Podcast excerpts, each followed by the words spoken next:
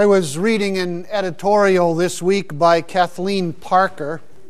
She's a columnist for the Washington Post. And she cites several sources to prove, at least prove as, as she says it, that nearly 66% of Americans under the age of 35 who profess to be evangelical Christians. Now, these are not just the population at, at, large, but under 35 who profess to be evangelical Christians, go to evangelical churches, nearly 66% believe that non Christians can go to heaven. She also cites scientific studies that prove that it doesn't matter who you pray to because science shows that prayer of any kind produces the same beneficial response in the human brain. They've measured it. In other words, science is proving that all faiths lead to heaven and that even an overwhelming majority of evangelical young people believe that principle. Well, Jesus himself said, I am the way, the truth, and the life. No man comes to the Father but by me. Jesus said that. Apparently, we need to reinforce that truth in our evangelical churches.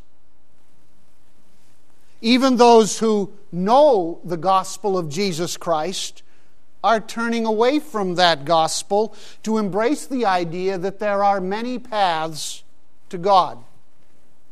The Bible calls this apostasy.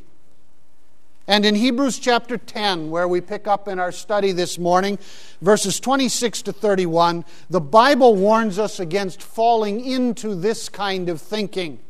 Why? Because, first of all, apostasy nullifies grace. Verse 26, Hebrews chapter 10. For if we go on sinning willfully after receiving the knowledge of the truth, there no longer remains a sacrifice for sins, but a certain terrifying expectation of judgment and the fury of a fire which will consume the adversaries.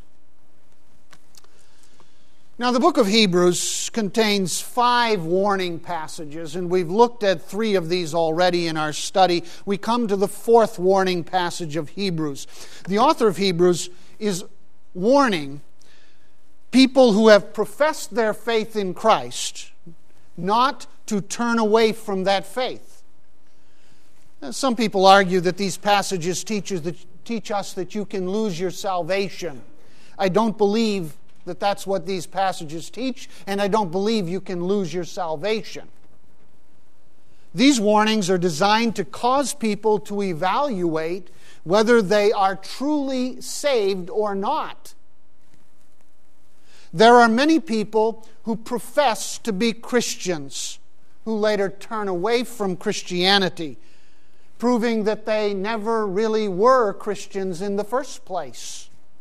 And that's what these warning passages are talking about. I mean, just because you go to church doesn't mean you're a Christian. Lots of people go to church. Just because you're religious and you put on a good religious front does not mean that you are a Christian. Lots of religious people do that. The question is a matter of the heart. Does Christ truly have your heart or not? The tests come in life. And only then can we see if the faith is real. It's when it's tested by the stuff of this life that we find out whether that faith is real or not. Those who turn away from Christ under fire prove they never were changed by Christ in the first place. So the perseverance of the saints is the proof of genuine Christianity. The principle of Hebrews, and throughout the book of Hebrews we see this, and I want you to remember this principle as we continue our study. Continuance is the test of reality. That's how we know whether faith is real. It's not by our words, it's by continuance. What kind of person then is being warned here? Over the years, it's a, a question many people have asked me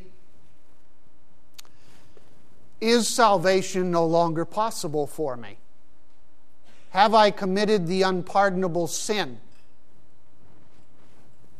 I did some wrong things. So, does that mean I can't be saved? That means I can't go to heaven? And they point to passages like the warning passages in Hebrews and others. So, I don't want anyone here this morning to be confused about who is addressed in these warning passages. The warning is directed toward apostates, those who commit apostasy. It's not directed toward those who sin, we all sin. It's not even directed toward those who fall away from their faith for a while and then come back to the Lord. It is directed toward apostates, those who commit apostasy. So, I guess we better start with what is apostasy, right? Let's start with a definition this morning. And there are two essential characteristics of apostasy in these verses. Characteristic number one an apostate, one who commits apostasy, must know the truth about Jesus Christ. And second, an apostate must deliberately reject the truth about Jesus Christ. So, apostasy is not about ignorance. There are many who do not know the truth about Jesus Christ, but they're not guilty of apostasy. Apostasy involves someone who has a full knowledge of the truth about Jesus Christ. And the Greek word that is used for knowledge in verse 26, there are a number of Greek words that can be translated knowledge. This particular Greek word refers to a full, complete knowledge of Jesus Christ. So, the first characteristic, and by the way, you have to have both of these characteristics to commit apostasy. The first characteristic of apostasy is that a person has a full and complete knowledge of who Jesus Christ is. And then, secondly, must deliberately and permanently reject that knowledge. This person intentionally or willfully goes on sinning even though he or she knows better. Now, here comes the question. In one sense, of course, all sin is intentional, is it not? I mean, we choose of our wills to sin. But the sinning that is in view here is a specific kind of sinning. In the Old Testament, and he's thinking back to the Old Testament example, in the Old Testament it was called sinning with a high hand. Numbers 15:30. And there was no sacrifice in the Old Testament for a person who sinned with the high hand. That is, defiantly, that is, intentionally and pur- purposefully and permanently. Numbers 15:30 also says that another way of describing this sin of a high hand or with a high hand was to call it blasphemy. Numbers calls it blaspheming against God. So the person who sinned with a high hand was blaspheming God and God's grace. This was a, a, level of sin that goes way beyond our simply choosing to commit a sin, our decision to sin from which we can repent and come back to the grace of God and He forgives us. This level of sin goes way beyond that simple choosing to commit a sin. All of us choose to sin at times. It certainly involves our wills. But this kind of sin is a decision to blaspheme God. Got nothing more to do with Jesus Christ. Apostasy involves someone who knows the truth about Jesus Christ and, secondly, chooses to reject that truth and to blaspheme God. Now, when those two things happen, he says, there no longer remains a sacrifice for sin. Verse 26. And the Greek word translated remains is a word that means to leave behind or to be reserved for future enactment. So, apostasy means that there is no longer a sacrifice for sins available to that person because they have rejected it. The person knowingly and willfully rejected God's grace, so there remains no means of grace left to that person. If you reject the grace of God, then obviously the grace is no longer yours. There's no sacrifice for sin that can pay for your sin. No grace remains. All that remains, he says in verse 27, is God's judgment.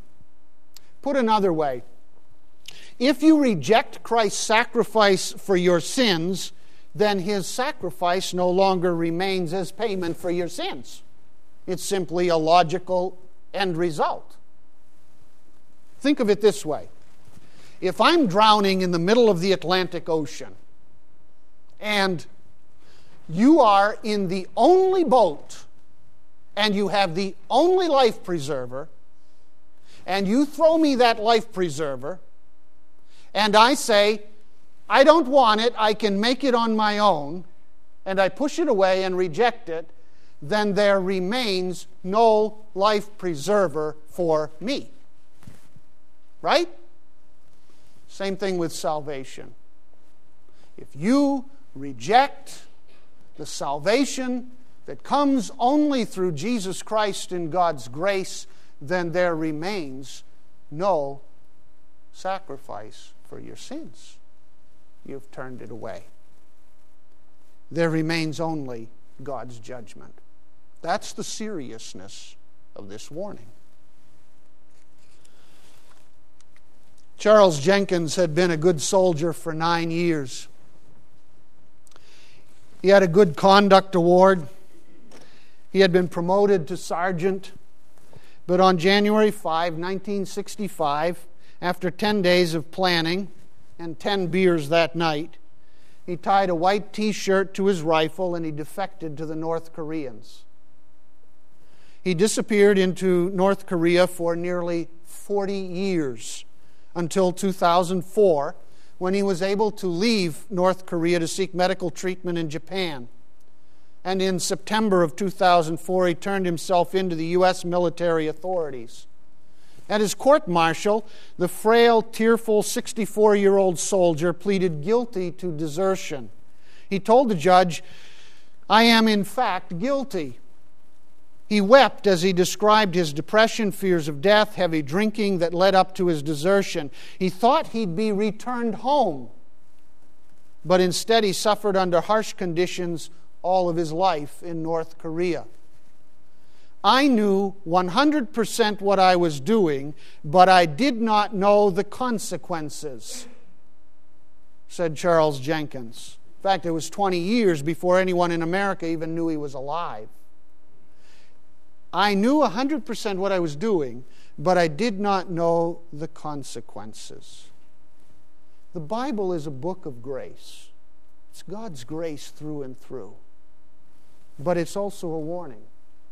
And I don't want anyone here to ever say that your that regarding your choice about Jesus Christ that you didn't know the consequences of that choice if you knowingly, intentionally, and permanently reject Jesus Christ, then everyone in the sound of my voice this morning knows the consequences.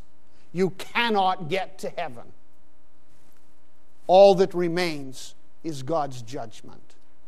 Now, that's not a popular topic. People don't like to hear that, and quite frankly, I don't like to preach it. But it's the truth and it's the warning of God's Word. Secondly, apostasy slanders God. Verse 28. And of all the five warning passages here in Hebrews, this one is perhaps the harshest and the strongest. Look at verse 28. Anyone who has set aside the law of Moses dies without mercy on the testimony of two or three witnesses. How much more severe or how much severer punishment do you think he will deserve who has trampled underfoot the Son of God and has regarded as unclean the blood of the covenant by which he was sanctified and has insulted the Spirit of grace? All right, once again, he draws on the Old Testament for illustration. Anyone who re- rejected the law of Moses, and it was proven on the basis of two or three witnesses, because that's what was required in the Old Testament, anyone who did that, and it was proven by two or three witnesses, the person died without mercy. The word for reject or set aside the law of Moses means to declare invalid or to nullify. This person didn't just disobey the law, even as a willful choice. This person was declaring the law to be invalid, nullifying it. This person declared God's law nothing. He refused to submit to God's word. That kind of person in the Old Testament dies as a result of his rebellion. Well, he says, if that was true in the Old Testament, then how much more severe will it be when a person actually comes to the knowledge of Jesus Christ himself? and declares Jesus Christ and his sacrifice to be invalid and nothing, and consciously and knowingly rejects it. There are three characteristics of the apostasy in verse 29. First, apostasy, he says, this person tramples underfoot the Son of God. What a graphic picture when you think about it. Here's Jesus Christ dying on the cross, and this kind of person actually tramples him underfoot. Now, people may not consciously think they're doing that, but when you reject Jesus Christ, that's what you're doing. You're essentially trampling him underfoot. To stomp all over Christ, to treat him with disdain. That's the first characteristic of apostasy. Secondly, apostasy considers the blood of Christ to be common or ordinary. The word meant profane. Christ's blood is no more important to this person than a dog's blood. It's just blood. Nothing big, nothing important. It's ordinary, common. That's the way apostasy thinks. Third, apostasy insults the Spirit of grace. The Holy Spirit of God offers His grace to us, and we insult His grace when we slander Christ. Apostates blaspheme the Holy Spirit when they slander Jesus Christ. So, you see, apostasy is much more than simply not getting around to believing. Apostasy knows who Jesus is and intentionally slanders or blasphemes him and what he has done for us. And such a person can't be saved because he rejects the salvation in Christ. That is very, very serious. Now, I need to stop for a moment and explain the little clause by which he was sanctified, which says in this verse. Some think this proves that the person was a Christian because he was sanctified by the blood of Christ and now he has lost his salvation. But the word sanctified is not always a word that refers to someone coming to genuine salvation. It literally means that a person was set apart in some way to benefit from God's grace, but that doesn't mean the person is saved. For example, 1 Corinthians 7, verse 14.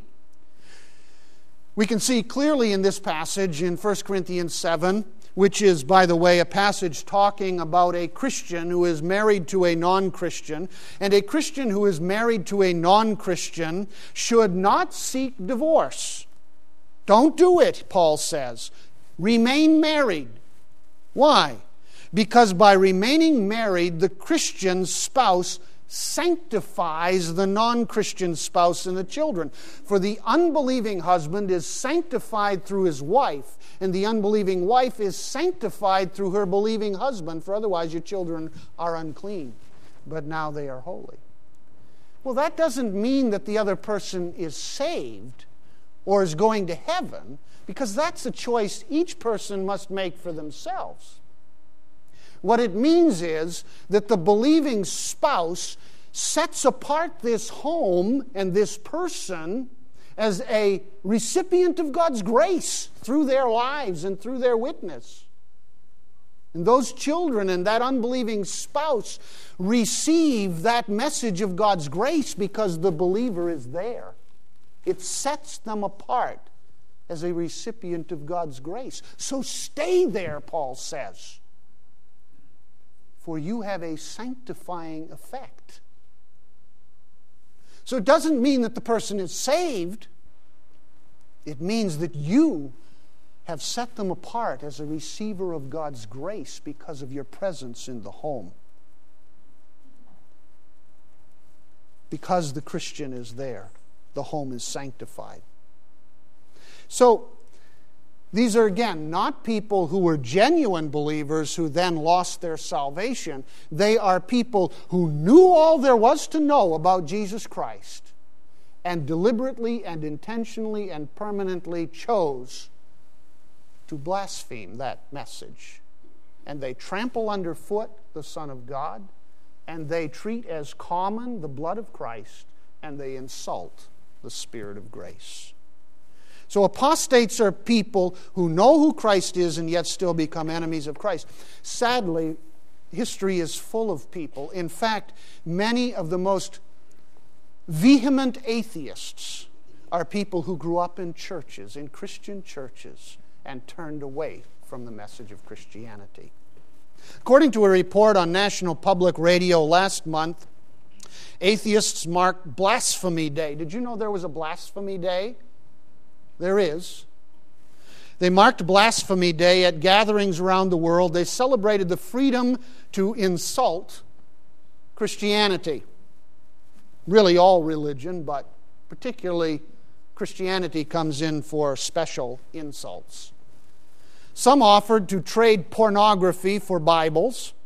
Others debaptized people with their hair dryers. I don't know what that does, but. And in Washington, D.C., an art exhibit opened that shows, among other paintings, one entitled Divine Wine, where Jesus on the cross has blood flowing from his wounds into a wine bottle. Another, Jesus paints his nails, shows an effeminate Jesus after the crucifixion applying polish to the nails that attach his hands to the cross. Even some atheists are appalled at the new atheism that ridicules Christianity. But new atheists like Oxford biologist Richard Dawkins and journalist Christopher Hitchens are selling millions of books and drawing people by the thousands to their call for an uncompromising militant atheism today. For example, Christopher Hitchens, columnist for Vanity Fair and the author of the book God is Not Great, told a capacity crowd at the University of Toronto I think religion should be treated with ridicule, hatred, and contempt, and I claim that right. This in the day of tolerance, of course. Can you imagine if a Christian said, I claim the right to hate non Christians? My goodness. Well, that's what he said. His words were greeted with hoots of approval and applause. Religion is sinister, dangerous, and ridiculous, Christopher Hitchens tells National Public Radio, because it can prompt people to fly airplanes into buildings, it promotes ignorance. The more outrageous the message, the better, says P.Z. Myers, who writes an influential blog that calls, among other things, for the end of all religion. On Blasphemy Day, Myers drove a rusty nail through a consecrated communion wafer and posted a photo on his website. People got very angry, angry, he recalls. I don't know why. I mean, it's just a cracker, right? Ridicule of Christianity. In this day of tolerance for everything else, what causes people to be so mean and hateful toward Christianity? Well, it is slander. It is blasphemy. That's what they're celebrating is Blasphemy Day. And it comes from the master of blasphemy. It comes from the master of slander, Satan himself. That's where it comes from. These people have sold their souls to the devil. Apostasy nullifies grace, and apostasy slanders God, and therefore apostasy deserves judgment, the author of Hebrews argues. Verse 30 For we know him who said, Vengeance is mine, I will repay. And again, the Lord will judge his people. So, make no mistake about it, God will judge apostasy one day. Someday that day of judgment is coming. People may seem to get away with slandering Jesus now, but one day they will face God and God will judge them for their apostasy, their blasphemy. Now, what we need to remember is this important principle it is not our job to judge the blasphemers.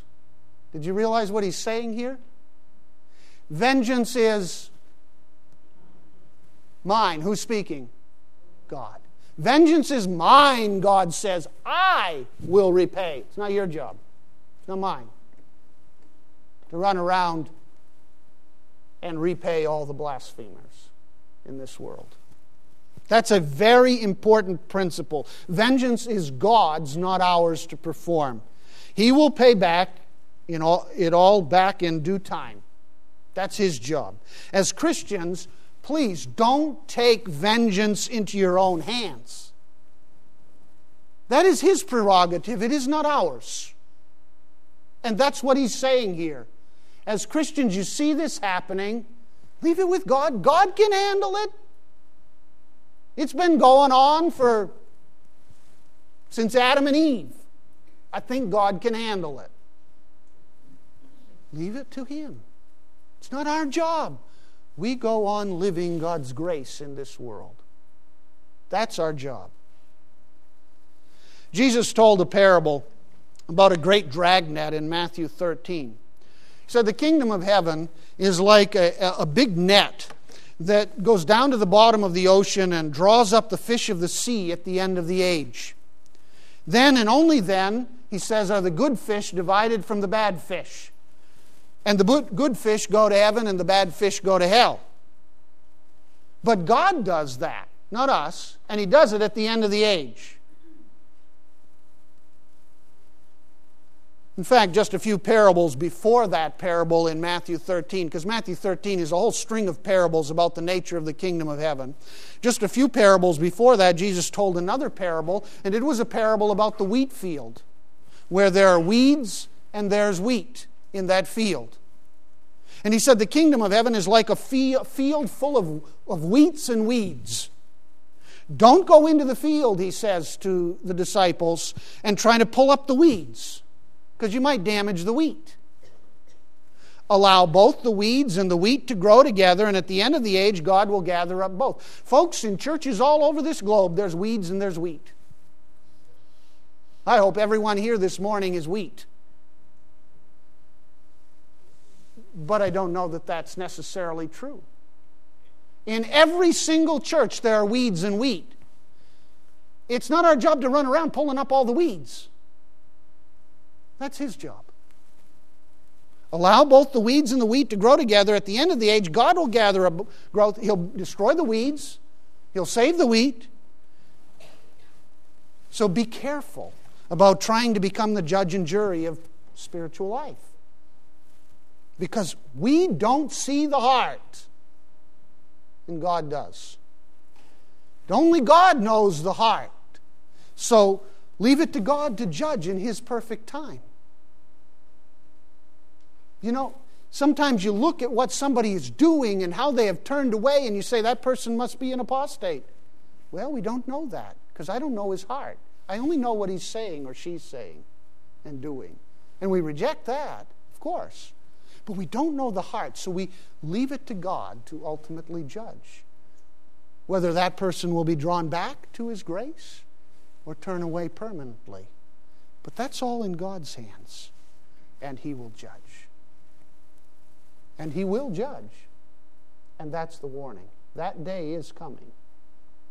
In April of 2008, Kevin Miller, a Christian businessman had to drive to Fort Wayne, Indiana for some work. So he went to Enterprise and he rented a car.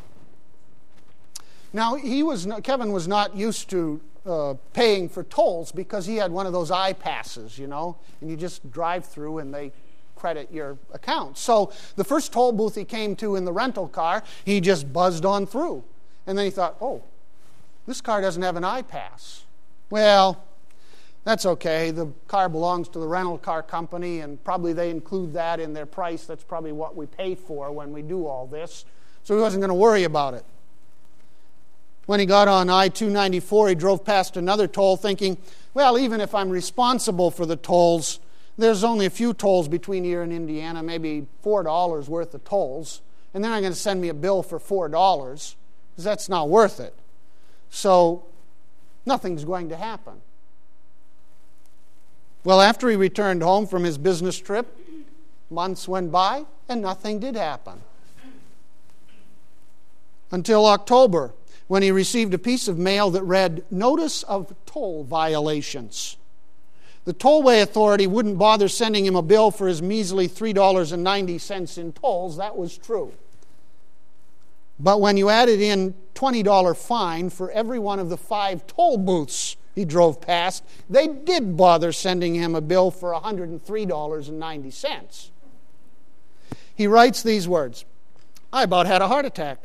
They had me dead to rights. They had a photo of my rental car's license plate. They even knew the exact lane I was in. The fact that months had gone by and nothing had happened didn't mean that nothing was ever going to happen. In a passage, he said, concerning the return of Christ, Peter says, Get a clue, people, just because the Lord hasn't come back yet, don't think for a minute that he won't. The Lord isn't being slow about his promises, some people think. No, he is being patient for your sake. He does not want anyone to be destroyed, but wants everyone to repent. Just because God hasn't judged yet doesn't mean he won't. The Lord is coming back, is he not? Judgment is coming. Beware. Look at verse 31. It is a terrifying thing to fall into the hands of the living God. That's a powerful verse. It is a terrifying thing to fall into the hands of the living God. So, fear of God's judgment warns us not to turn away from God's grace. He's offered His grace. And the warning is be aware of His judgment and don't turn away from that grace. Jesus is the only way to God. Sometimes, sometimes we hear an atheist say something like this uh, or make grandiose claims of, you know, I've looked everywhere for God. I can't find God anywhere. I've challenged him to debate and God hasn't responded. I don't see God anywhere. I can't find him anywhere. Therefore, God does not exist. And we don't need to worry about his judgment. Well, I like the quote by Pastor Adrian Rogers, who said in response to such thinking, An atheist can't find God for the same reason a thief can't find a policeman. He doesn't want to. He doesn't want to find God. Someday, folks, every atheist will find God when they find God in judgment. That's serious. Fear of God's judgment warns us don't turn away from God's grace. During his teenage years and early 20s, Peter Hitchens lost his faith. He rebelled against everything he had been brought up to believe in about Jesus Christ. Now he's written a book tracing his journey back to Christianity and the end of his very public feud with his famous atheist brother, Christopher Hitchens. Two brothers, two different paths. By the way, that's why we ought not to pull up the weeds in the wheat field, because he's come back even if his brother has not. He describes how he turned to a life of rebellion against all authority. And at the ripe age of 15, he took his family Bible out and gathered a crowd and burned the Bible. He said it was didn't work too well. It didn't burn very well, and it just made a charred mess. And by the time it finished, everybody had walked away anyway. But he thought it was a great statement at first. He turned to a life of immorality and rebellion. However, he began a slow return to faith when he was about 30 years of age. He began to go back to church. Christmas Eve celebrations, for one. And he began to read the writings of Christians. And he began to consider the inevitability of his own death. And that made him think, he said. He writes, No doubt I should be ashamed to confess that fear played a part in my return to religion, specifically a painting, Roger van der Weyden's 15th century Last Judgment, which I saw in Burgundy while on holiday. I had scoffed at its mention in the guidebook, but now I gaped, my mouth actually hanging open at the naked figures fleeing towards the pit of hell these people did not appear remoter from some ancient past. They were my own generation. They were me and people I knew. My large catalog of misdeeds replayed themselves rapidly in my head. I had absolutely no doubt that I was among the damned, if there were any damned.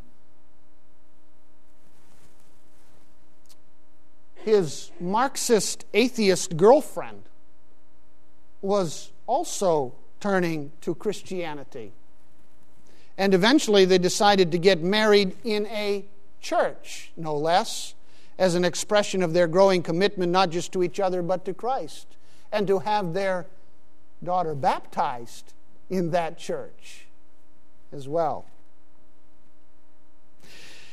His friends were horrified at his return to religion. And for many years, he said he didn't speak about it publicly for fear of the ridicule.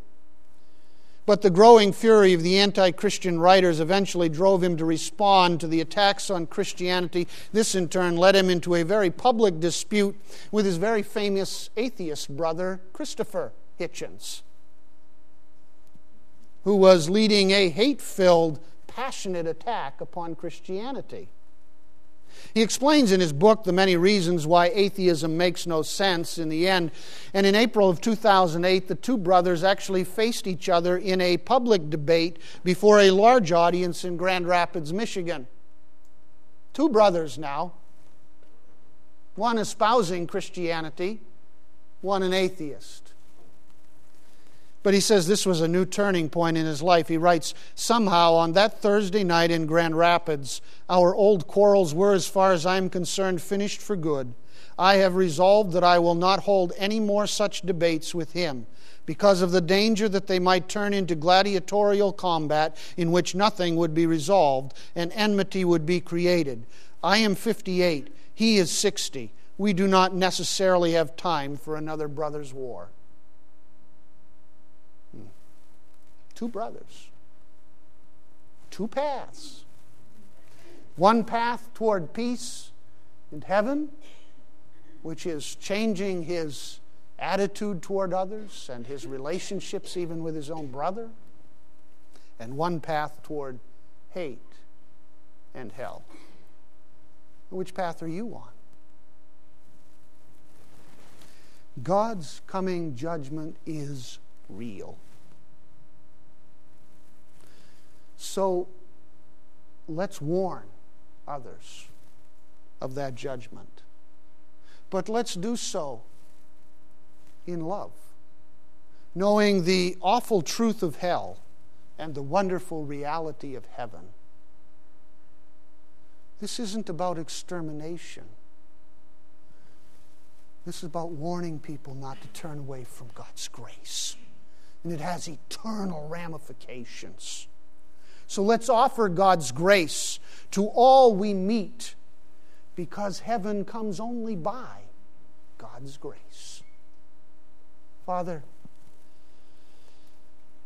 it's so easy for this to become just a back burner topic. We don't like talking about these things. Which we'd much rather offer loving, graceful, kind, happy thoughts to everyone. But you know the truth, Father, and we know the truth. And there is coming judgment one day.